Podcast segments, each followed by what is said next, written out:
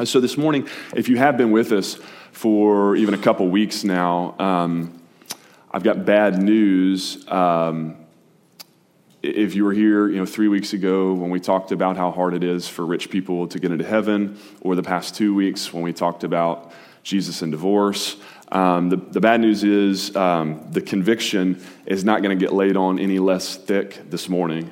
We are in a high challenge passage of Scripture that we're camping out in this morning in Mark chapter 11, if you want to begin to turn there in your Bibles.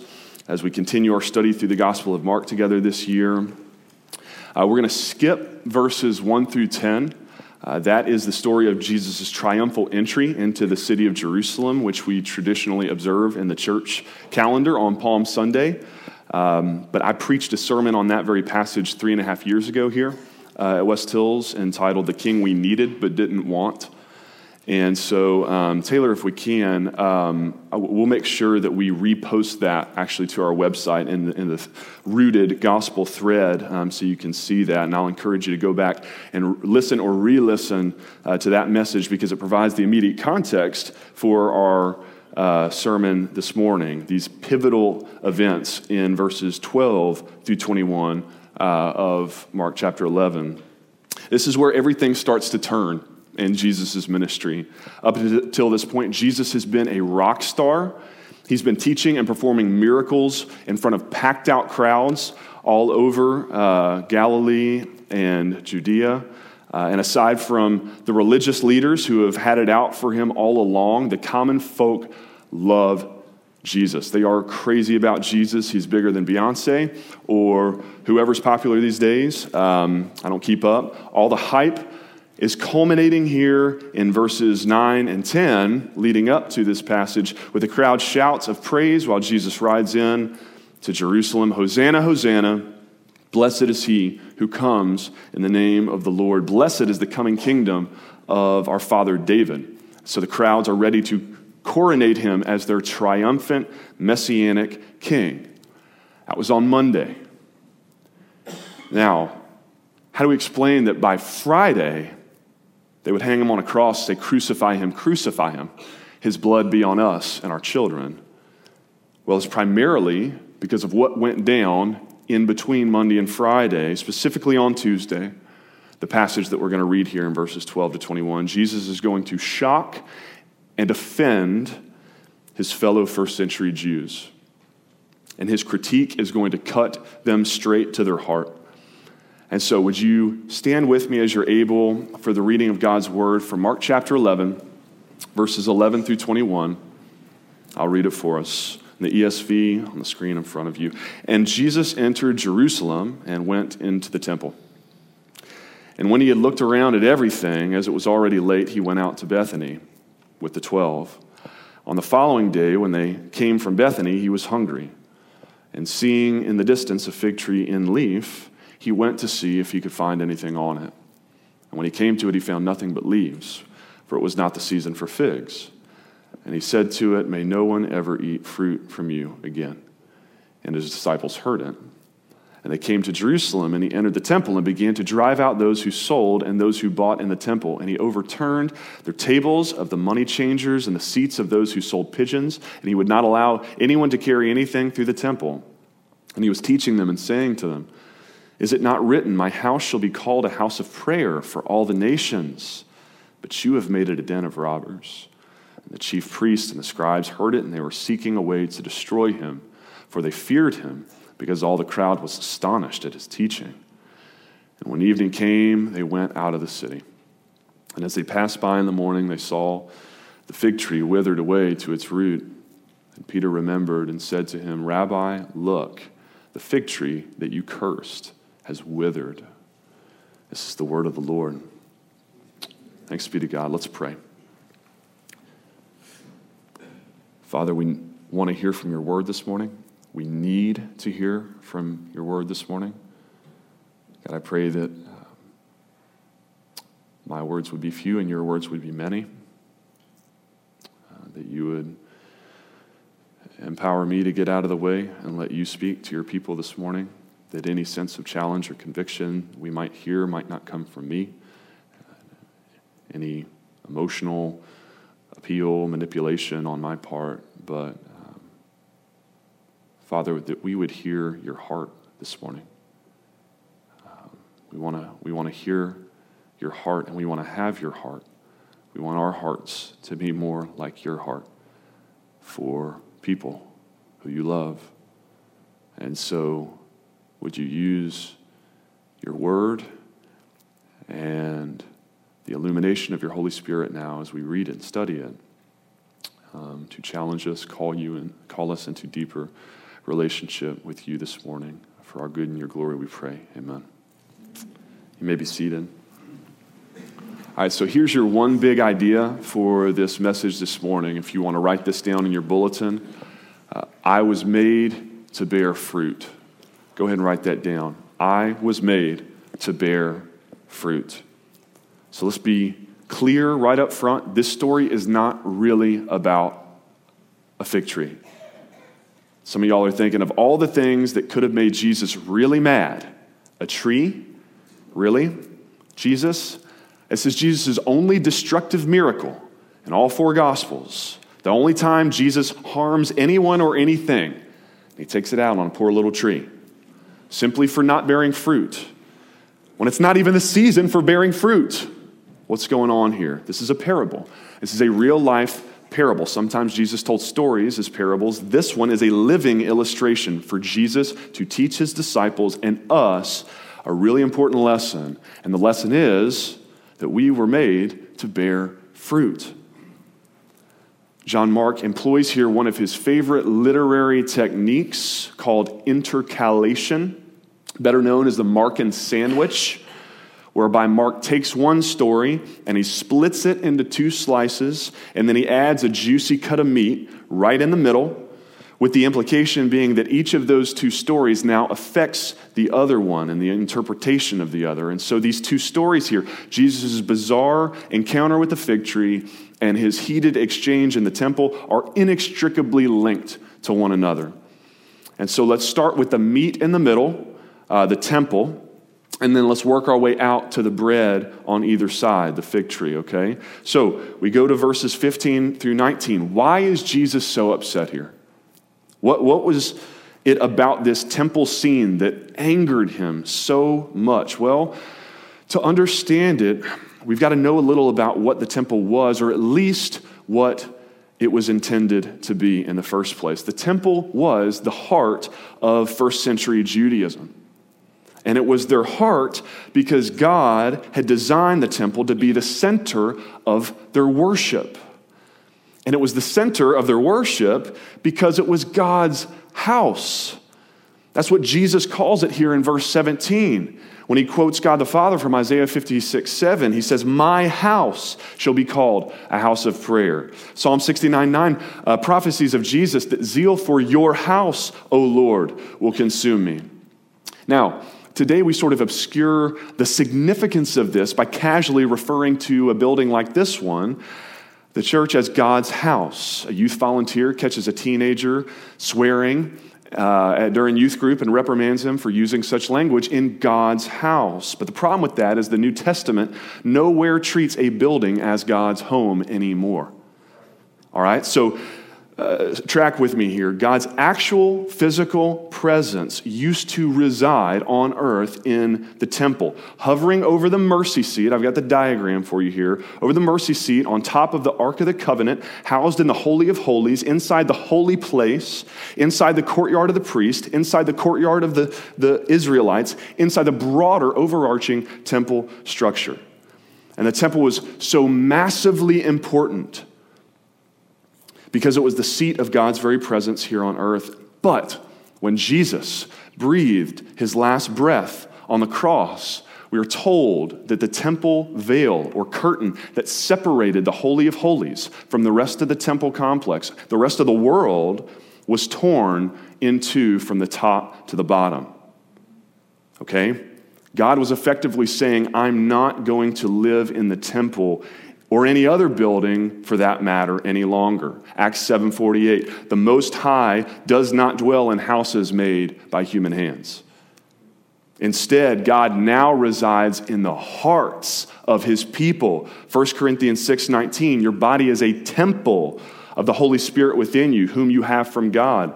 1 Corinthians 3:16 and 17, you are God's temple, and God's Spirit dwells within you. God's temple is holy, and you are that temple. This would have been blasphemous to the first century Jews that hadn't converted to Christianity. So the only building we hear about in the New Testament is the metaphorical one built out of God's people. 1 Peter 2, verses 4 and 5. As you come to Jesus, a living stone rejected by men, you yourselves, like living stones, are being built up as a spiritual house to be a holy priesthood. That's why God hates our sin so much, by the way. The sin that resides in our hearts. It's because our hearts are designed to be God's temple now, where he lives. And our sin desecrates that temple, like the money changers and the extortionist priest here in Mark 11. Look at what they were doing. They had defiled God's holy temple. Here's how John MacArthur explains it for us.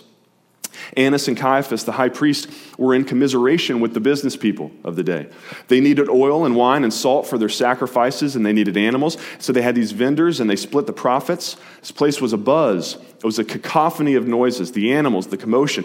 It was a scam of the rankest kind, because if you brought a sacrifice from home, let's say you brought a lamb without blemish and without spot from your own flock, and you brought it to the temple to give it as a sacrifice, there would have been a priest who would have had to pass the animal. All the priest had to do was say, this animal doesn't pass. The animal is not good enough for sacrifice, and you would be required to buy an animal from the vendors inside the temple at 10 times the price. Then you would also be required to have the half shekel temple tax in a certain kind of coinage. That's where the money changers come in. And pilgrims came from all kinds of nations when they came in for Passover, and you didn't have the right kind of coinage. You would have to exchange your coins, and the markup was, according to one historian, at least 25%. If you were poor, you could give a dove as a sacrifice instead of a lamb or a goat, and doves in their economy would sell for 5 cents in your local hometown, but if you bought one in the temple, because yours didn't pass, they say it would be $4. I can't even do the math, whatever 20 times 4 is, 80 times the markup. This is perversion, prostitution, travesty, extortion, monopoly, noise, traffic. It was anything but a house of prayer. And here's the key phrase in what Jesus condemns about what they're doing that I want to latch onto this morning, because I think when we get to the fig tree, it's going to start to make more sense. Jesus says the temple is supposed to be a house of prayer, verse 17, for whom? For all the nations. This passage from Isaiah that he quotes makes it even more explicit. Isaiah 56 says, I will give in my house and within my walls a monument and a name, and the foreigners who join themselves to the Lord, these I will bring to my holy mountain, for my house will be called a house of prayer for all peoples. The holy God who gathers the outcast of Israel declares, I will gather yet others to him besides those already gathered. And so Jesus is so upset here in Mark 11, because do you know where all of this corruption and extortion and this busy cacophony of distraction was happening in the temple? You want to guess? If you take a look back at the diagram again, it was taking place in the court of the Gentiles. Karen, do we have that slide? I forgot to redraw the red circle, but you see out here, the outer circle, the Gentile courtyard. The Jewish leaders had decided, well, it's not really important that we respect the holiness of that part of God's temple. They're just Gentiles. God had given Israel the temple to be a center of worship, not just for the Jews, but according to Isaiah 56, for the foreigners, for all peoples, so that yet others could be gathered to him. And King Solomon makes this explicit in his prayer of dedication for the temple. When he built it in 1 Kings chapter 8, he says, when a foreigner who is not of your people Israel comes from a far country for your name's sake, for they shall hear of your great name and your mighty hand and your outstretched arm. When he comes and he prays towards your house, hear in heaven, O God, your dwelling place, and do according to all for which the foreigner calls to you, in order that all peoples of the earth may know your name and fear you, as do your people Israel, and that they may know that this house that I have built is called by your name. Jeff Lewis, in his book, God's Heart for the Nations, says, one of the most ignored themes in all Scripture is God's global purpose, his desire and activity of redeeming mankind, the nations, to himself. It involves the active pursuit of worshipers from all the peoples of the earth who will give him the glory due his name. Why would God want just a few of us here at West Hills to give him glory? Why would he want just the few, relatively few churches here in St. Louis on Sunday mornings to give him glory? That's why he created all of us, all 1 million people in St. Louis, only a fraction of whom are giving him the glory due his name this morning. God's heart is for them, it's for the nations. So let me just give you a small sampling of God's heart for the nations as evidenced all throughout his word. We're going to fly through these. We'll trace the theme all the way back to Adam and Eve, God's first command in all of Scripture. Genesis 1:28, God blessed them and said to them, what? Be fruitful and multiply and fill the earth. Why? Because God wants a multitude of worshipers. He created us to bring him glory, and more people doing that means more glory. Consider God's calling and promise to Abraham. In Genesis 12, 1-3, now the Lord said to Abram, I will make you a great nation, and I will bless you and make your name great. Why? He's blessed to be a blessing so that you will be a blessing. I will bless you. I will bless those who bless you. And in you, all the families of the earth shall be blessed. Consider the most important event in all of Old Testament history, God's deliverance of his people Israel from slavery in Egypt. Why'd he do it? For their sake? Yes, and Joshua 4:23-24, for the Lord your God dried up the waters of the Red Sea so that all the peoples of the earth may know that the hand of the Lord is mighty. He did it so the nations would know that Yahweh is God. Why did God give him his holy law?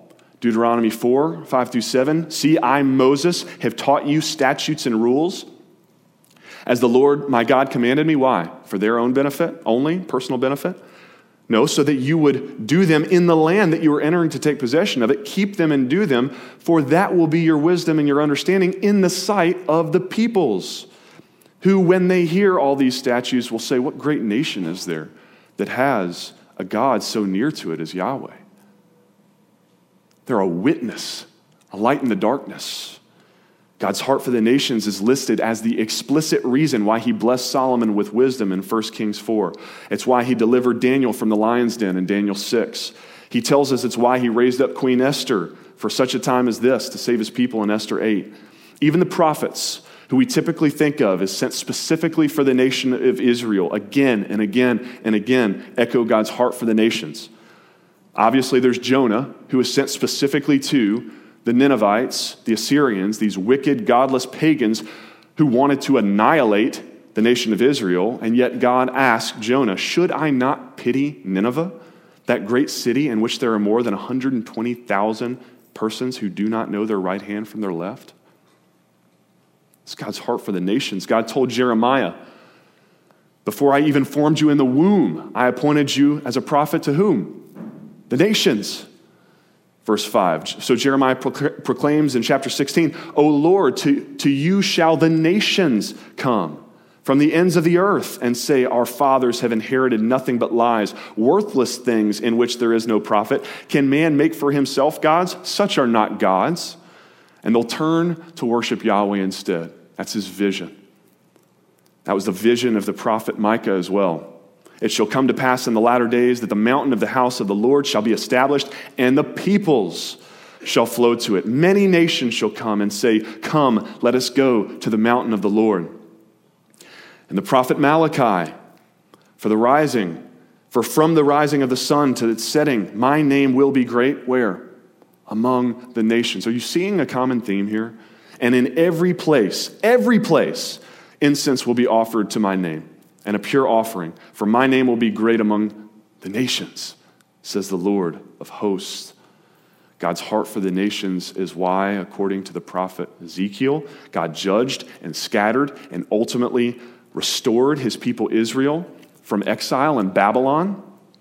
Thus says the Lord God, it is not for your sake, O house of Israel, that I am about to act, but for the sake of my holy name, which you have profaned where? Among the nations to which you came.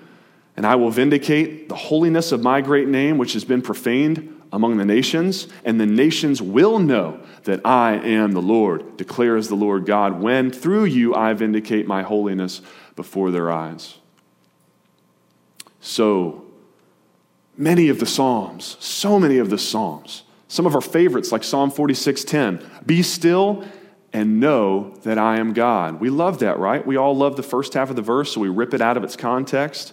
We paint it on our trendy, artsy, decorative boards or whatever we hang up in our homes these days, and it becomes this personalized reminder for me to wait on God, and we miss the whole reason why God wants us to wait on him in the first place.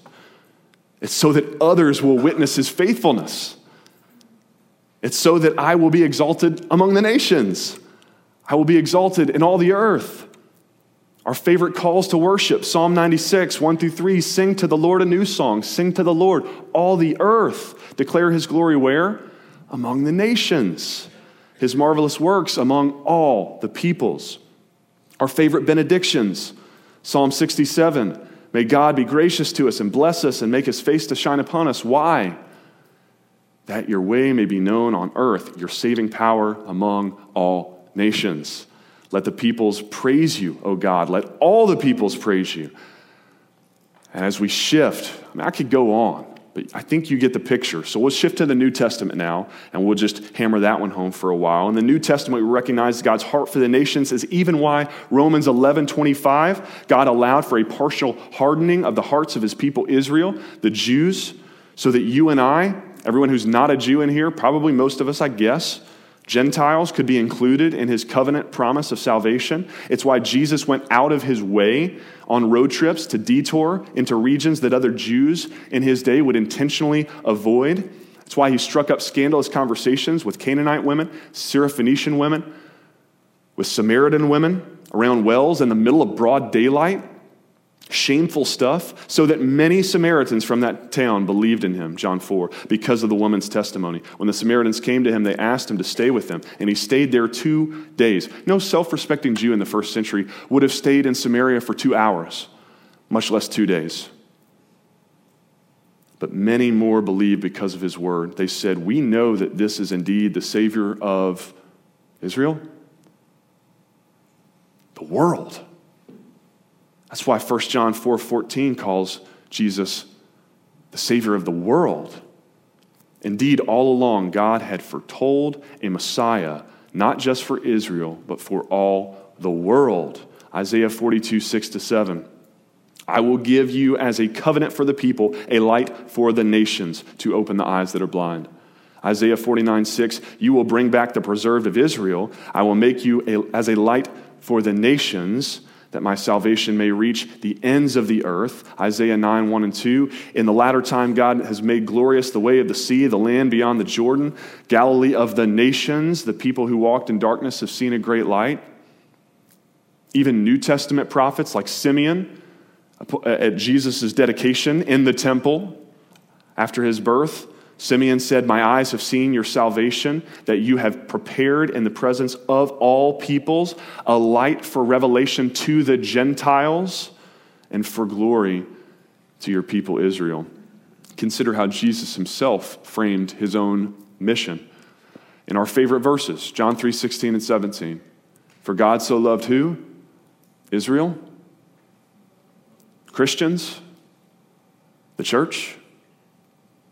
God so loved the world that he gave his only son, that whosoever, not just anyone, but everyone who believes in him should not perish but have eternal life. For God did not send his son into the world to condemn the world, but in order that the world might be saved through him. John 12:32, Jesus said, when I am lifted up from the earth, I will draw who? Christians, Israel, all people to myself. And God's heart for the nations is why here at West Hills, we remind ourselves every single week of his calling on our lives as well in our benediction from Matthew 28, go therefore and make disciples of all nations. So let me just be really blunt, really clear and blunt with us this morning. Your life, friend, is not about you. And that's a good thing. It's about so much more than whatever small hopes and dreams and desires you would have for yourself. Your comfort, your passions,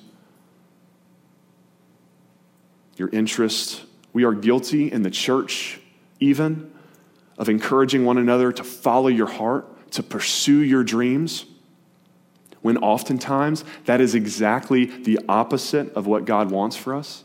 I mean, ideally, what should be happening if the Holy Spirit truly is residing in our hearts and changing us from one degree of glory to the next, then over time, yes, we should be developing more of God's heart for the lost, for the nations. But until that becomes our own sanctified default desire and reality, we are called to chase not after our heart, not to pursue our dreams, but to chase God's heart, to pursue God's dreams, his vision for us as a people and for the nations that he loves and desires to save. 1 Timothy 2:4, God desires all people to be saved and to come to the knowledge of the truth.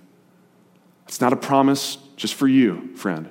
Please don't just read your own name into John 3:16 this morning. That's cute, but that's not what he says. God so loved the whole world. God desires that all people would be saved. And friends, we can only recite Jesus' great commission as our benediction so many times together as a church. I will go therefore and make all disciples of all nations before we decide to either start doing it and get busy about the Father's work that he's left us to do, or we get sick of bold-faced lying to God in church. And we start skipping out of the service early each week before the benediction, before our call to action, before our call to respond to the word of God that we've heard preached, before the practical part, or frankly, before we just go find another church that won't raise the bar quite so high. A church content to just leave it at the level of principle and never drill down to the practical, where the rubber hits the road, the application, the what am I supposed to do with this passage question. Really, the answer to that question every week, no matter what I'm preaching, if it's the gospel, the answer is always, go make disciples. What are you supposed to do this week with the text? Go make disciples. What are you supposed to do with a text on divorce? Go make disciples. People need to hear about this. They need to hear the good news from us. If you don't want to hear it here, there are other churches out there. Churches that are all about grace, by which they might mean Jesus did everything, so now you and I don't have to do anything. It's not the grace that the Bible talks about. Churches where they make sure when they present the gospel, they never read the rest of Ephesians chapter 2, that it's by grace you've been saved through faith, and this is not your own doing. It's the gift of God, not a result of works, lest anyone should boast, for we are his workmanship, created in Christ Jesus for good works.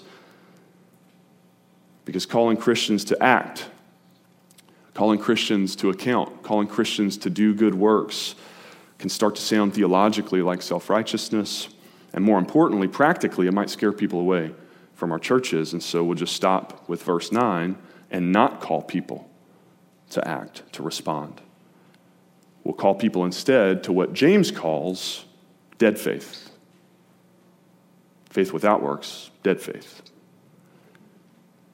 But we'll make sure that we offer the best programs and ministries in town, well suited to feed your personal spiritual appetites, so that Christianity becomes all about consumerism and entertainment, and in all the hubbub of the modern day church marketplace, the Starbucks in the library, the fog machine on the stage, somewhere along the way, we forgot the whole reason we're here in the first place. The whole reason Jesus instituted the church in the first place because of his heart for the nations. To call unto himself, Revelation 7:9, a great multitude that no one can number, from every nation, from every tribe, every tongue, peoples and languages, standing before the throne and before the Lamb, worshiping Christ to the glory of God the Father. We're supposed to be the people that make that happen. The church is God's plan A for evangelism and discipleship, for spreading the news, and he doesn't have a plan B. We're supposed to be salt in a bland world, light in a dark world. We have been commissioned to go preach the gospel to all nations. Mark 16:15. Do we consider doing it and designating a small fraction of our tithes and offerings to sending someone else to go do it for us, so long as it doesn't cut too much into our budget for donuts and a new sound system in the sanctuary? If it sounds like I'm being judgmental and upset, I am. I'm upset like Jesus was upset in his day by what the church has become today. I'm talking about the church in 21st century America. But let's don't be too quick to excuse ourselves, West Hills. I think we need to take a good, hard look in the mirror this morning as a church and take Jesus' warning here, his cursing of the fig tree, really seriously this morning. Speaking of the fig tree, let's go back to the fig tree. What is fruit, after all? Fruit is a tree's means of reproduction, right? Fruit is God's tasty design for making more trees. Animals eat fruit. They defecate out the seeds as waste, and God has also uniquely designed manure as a great natural fertilizer, and so voila, new tree. Seeds are spread, new trees crop up. So just a couple quick things to note here on the fig tree and on this idea of bearing fruit, our calling to bear fruit. This tree in verse 13 is in leaf. Jesus says it's in leaf. Interestingly, fig trees are one of the few trees that grow fruit before their leaves begin to sprout. So if this tree is in leaf in verse 13, it has now passed its time for growing fruit. First century Judaism was past its time for being fruitful. That's Jesus' condemnation of their temple cult of religion here. They should have been serving as a blessing for all the nations for centuries, millennia by this point. And God has been patient with them as a people. He's waited. He's pleaded with them. He's forgiven them. He's given them second chances. And now God's patience has finally run out. And so now it's time, as 1 Peter 4:17 says, for judgment to begin at the household of God. As John the Baptist says, prophecies, even now the axe is laid at the root of the trees. Every tree, therefore, that does not bear good fruit is what?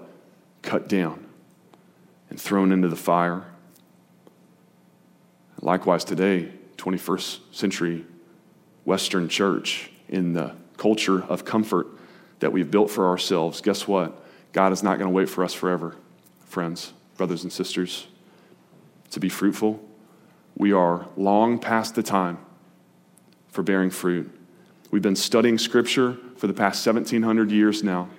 Our roots go deep. It's time for us to do something with it.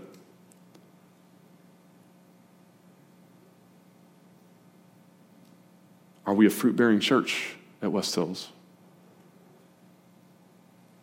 Can we please do away with the excuses not to serve in the kids' ministry? Well, I'm still kind of learning the faith, and I need to grow personally before I teach others. Some of y'all have been saying that for 5 years, 10 years, 15 years. How much sturdier and taller of a tree do you think you need to be before it's time to bear fruit? Our excuses for ignoring our call to evangelize and disciple others. I'm afraid if I try and share my faith, I won't be able to answer all their questions.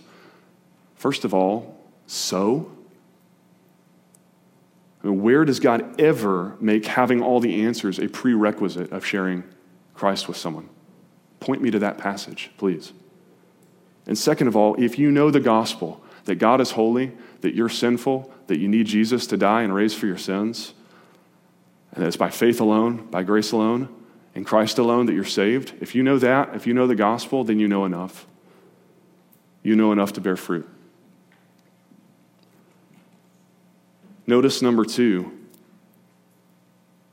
verse 13. It was not the season for figs. Literally in this parable, Jesus is searching for fruit in mid-spring, just before the Passover. But as John MacArthur notes, although the main fig harvest was in late summer and fall, small but edible unripe figs appeared in spring about the time of the Passover. Likewise, God knew that Israel would fail to be the blessing to the nations that he had called them to be. God is sovereign. God's not surprised by their failure. He knows his own big picture plan of redemption all along, that the Old Testament was not the season for figs, that he would have to come motivate people in a new, fundamentally history-altering way in the person of Jesus. First century Judaism was the spring. The harvest is right around the corner. That's us. Folks, 2,000 years later, the season is ripe. Jesus says the harvest is plentiful, but the workers are few. Luke 10. He says, every branch in me that does not bear fruit, he takes away, and every branch that does bear fruit, he prunes so that it may bear more fruit. By this my Father is glorified, that you bear much fruit, and so prove to be my disciples. You want to glorify God? Sure. Come here on Sundays. Sing songs with us. Let's do that. Yes, spend time in your daily quiet time with the Lord. Those are good things. But you really want to glorify God? Bear much fruit. Be a reproductive agent of spreading God's good news to the nations. Or if not the nations, at least your neighbors, at least your coworkers, your family, your unbelieving family and friends. The other moms on your kids' soccer team. I don't know what your mission field is. It's everywhere, really. I do know. It's everywhere. Don't be picky. Remember the parable of the sower from Mark chapter 4, where Jesus said, sow liberally. Hard ground? Sure. Seed. Thorns? Seed. Rocks? Seed. We're just called to sow and pray. God's going to give the growth. Just sow. Now is the season for figs. Lastly, number 3, Jesus pronounces the curse in verse 14. He says, may no one ever eat fruit from you again. God is patient, but his patience won't last forever. 2 Peter 3:9 and 10 says, the Lord is not slow to fulfill his promise, as some count slowness, but is patient toward you, not wishing that any should perish, but that all should reach repentance. That's good, but his patience won't last forever. The day of the Lord will come like a thief, and then the heavens will pass away with a roar, and the heavenly bodies will be burned up and dissolved, and the earth and the works that are done on it will be exposed. The bridegroom is returning, friends. And I'm convinced from Scripture that we're going to have to answer more for the good deeds that we left undone than for the bad ones we did. Jesus left us with a mission to pursue and to actually accomplish before he comes again. Matthew 24:14 says, this gospel of the kingdom will be proclaimed throughout all the nations, the whole world, as a testimony to all nations, and then the end will come. So here's how Jesus puts it in one last parable, and we'll close with this. Luke 13, verses 6 through 9, a man had a fig tree. Sound familiar? Had a fig tree, planted in his vineyard, and he came seeking fruit on it and found none.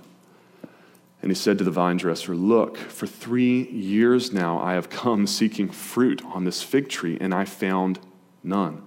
So cut it down. Why should it use up the good ground? Are we wasting soil this morning, brothers and sisters? And he answered him, Sir, let it alone this year also, one more year, until I dig around it and put on manure. And then if it should bear fruit next year, well and good. But if not, then you can cut it down. God's patience won't last forever.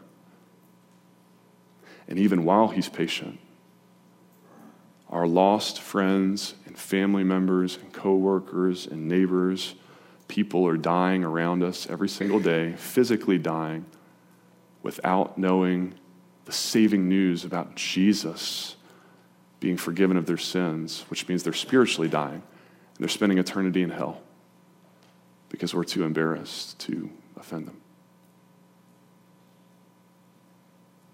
And so I ask you, church, are we guilty like first century Judaism, their temple, of empty religion, of being nothing but leaves? God created us to bear fruit. That's what we're here for. It's time to get busy. Let's pray.